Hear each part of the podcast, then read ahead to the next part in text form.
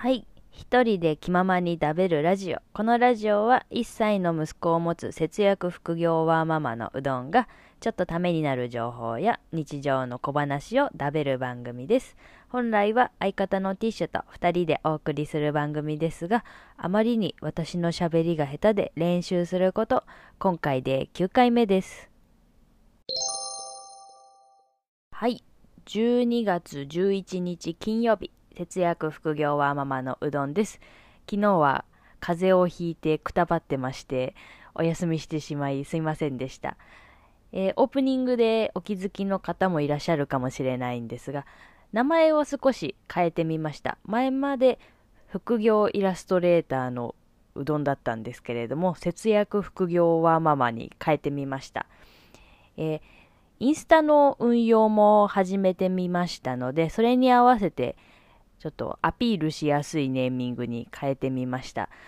ちょっとなかなか私も言い慣れないんですけど、これで行ってみたいと思います。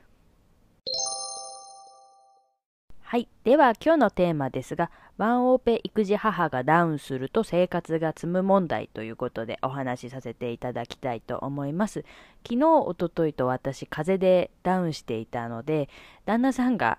えー息子の面倒とか、えっと、家事をやってくれていたんですが、さすがにね、メインの戦力が一人欠けた状態で全部家事とか育児をこなすのは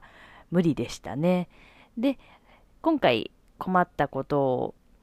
えーまとめて次回への対策を立てたいなと思って今日はこのテーマにしました。えーでは、振り返りと対策その1ですが、旦那さんにやってもらうのは息子くんの衣食住のお世話が最優先っていうところですね。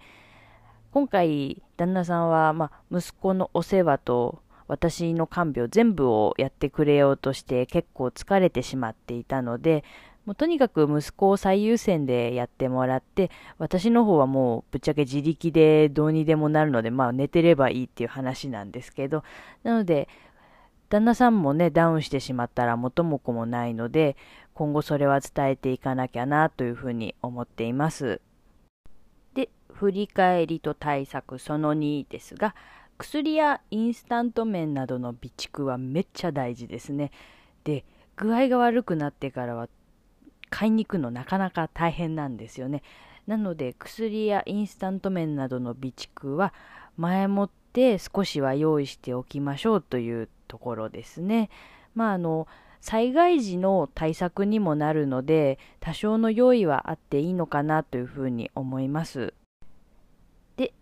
振り返りと対策その3ですね。えー私部屋が散らかっていると結構イライラしてしまうことが多いんですけど特に体調が悪いとイライラしやすかったりするんですねで普段だったら食洗機とか洗濯機も少し溜まってから